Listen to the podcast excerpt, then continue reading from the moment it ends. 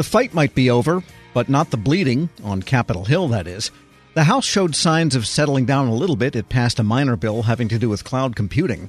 With more of what to expect between now and the next recess, we turn to longtime Congress watcher and the Fulcrum editor in chief, David Hawkings. And it seems like a smoking battlefield after something horrible has happened up there, doesn't it, David?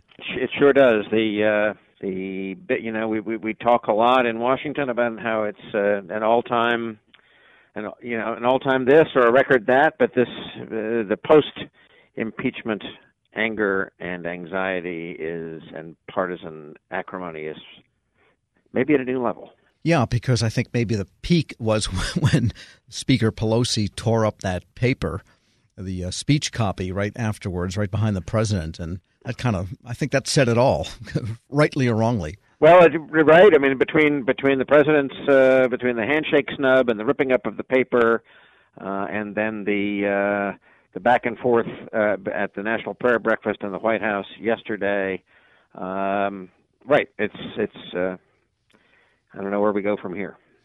Any legislative gambits you're following at all? Well, the, you know, the, the, I thought I was going to be following um, a couple of things. Uh, the talk of there seemed to be a little bit of movement uh, in favor of a bill to a bipartisan agreement to lower prescription drug prices. Um, but the State of the Union suggests that that's not in the offing. The president, the president uh, talked about his ideas for doing that. Didn't didn't really uh, reach out to the Democrats who who resorted to standing up and holding three fingers in the air and shouting HR three, which is their entirely Democratic proposal for lowering prescription drug prices.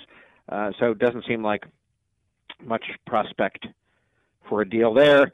Uh, in addition, the president talked in his speech about uh, lowering his sights for a big bipartisan infrastructure deal. It's become a little bit of a joke in Washington that every other week was infrastructure week since the president took office, and at, at the time in 2017, it seemed like a president who who made his money as a developer and a builder was going to be really eager to cut a bipartisan deal with Congress for a huge multi uh, several hundred billion dollar infrastructure plan.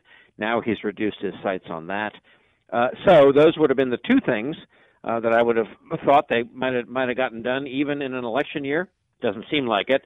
Um, who knows? The the the, the House uh, is away the week of the 17th for President's Day. Maybe they'll maybe maybe cooler heads will prevail and they'll come back after that with uh, some ideas for something to do.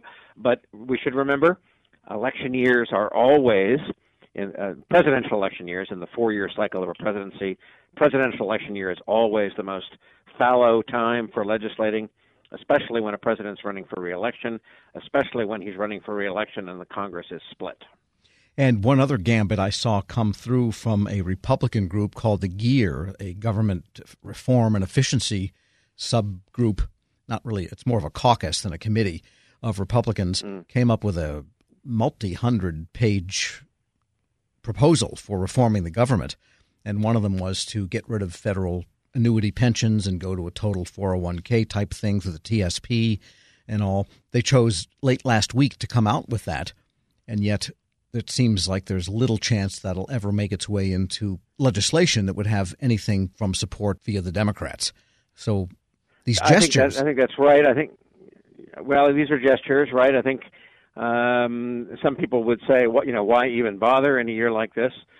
Know, I think the answer is once you've got your your proposal ready, uh, you know, there's no there's no harm in putting it out there and at least allowing people to to pick at it and look at it and consider it. That many many important bills that Congress has done in the you know 30 years I've been watching uh, began, you know, in one year with an idea like that, and then the next year it got a hearing, and then the next year it got maybe a vote in a committee, and then in the fourth or fifth year it got to the floor, and maybe in the sixth or seventh year it finally became a bill, so a law. So it is true that you know advocates they know this is a from anything that is beyond the most simple thing. Uh, it's a multi-year game. We're speaking with David Hawkings, editor in chief of the Fulcrum. And you follow the issue of election security and election fairness. And of course, elections are not strictly federal affairs. They're not at all federal affairs, they're all local. And then last week we had the really weird occurrences in Iowa So I imagine that must be heightening concern among all the states and all and both parties of golly it, it with this is. major it, fall event. Is. Yeah, what's what's going on there? So it, right, so so what we're hearing more and more from sort of the experts, uh, the academic experts, and election security people, uh, is that the the fear of hacking uh, is at least as great as the reality of hacking. Now, what happened? You know, what happened in Iowa um, was ultimately uh, that an an app, the Democrats in Iowa commissioned this app. They got it built real quickly. They didn't really test it much, and then they, you know, it had to work one and only once and only once, uh, and it didn't work. This was not hacking. This was this was bad design, bad deployment. Uh, and not convincing the people who needed to use it to even use it. There's some evidence that maybe more than half, even three quarters of the precinct judges out there in Iowa just decided not even to use the thing and then they resorted to the old-fashioned telephone, and the Iowa Democrats didn't have a big enough phone bank to answer the calls. Um, so, but all, what all that means is that it's given right. It is boosted anxiety. Not a lot of Americans are going to ponder all those details that I just gave you. A lot of them are just going to say, "Look, there, there you go." The you know, a small state like Iowa, half of a small state, the Democrats can't even run a small election. How am I supposed to believe that my vote's going to count in the fall? And and that fear, that perception, you know, perception makes reality in some cases. Um, what it also underscores is what the experts have been saying and what the country has been doing since 2016, which is really going more and more uh, towards old school voting, analog voting instead of digital voting. In other words, paper ballots instead of all electronic ballots.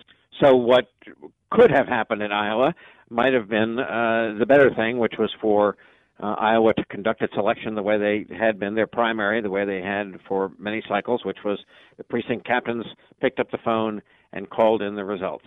Uh, that might not sound entirely secure, but presumably it was more secure than putting a bunch of PIN codes and secret codes uh, out online. What ended up happening is a lot of these judges uh, took photographs of their tally sheets, which had a bunch of coding on it that a really nefarious actor could have used to hack into the Iowa system.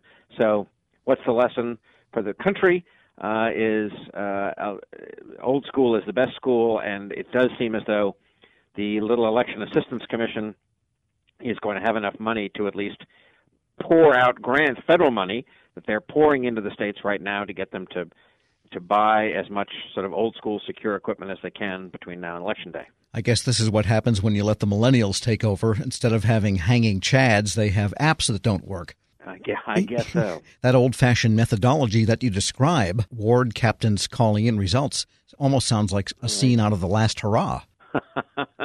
yeah, but maybe it works. David Hawkings is editor in chief of the Fulcrum. As always, thanks so much. Thank you, Tom. We'll post this interview at federalnewsnetwork.com slash Federal Drive. Subscribe to the Federal Drive at Apple Podcasts or Podcast One. Cough and cold season is here.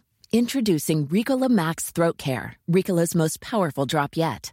It's the best of Swiss nature wrapped around a powerful liquid menthol center for maximum relief from your worst cough and sore throat. Maximum nature for maximum relief.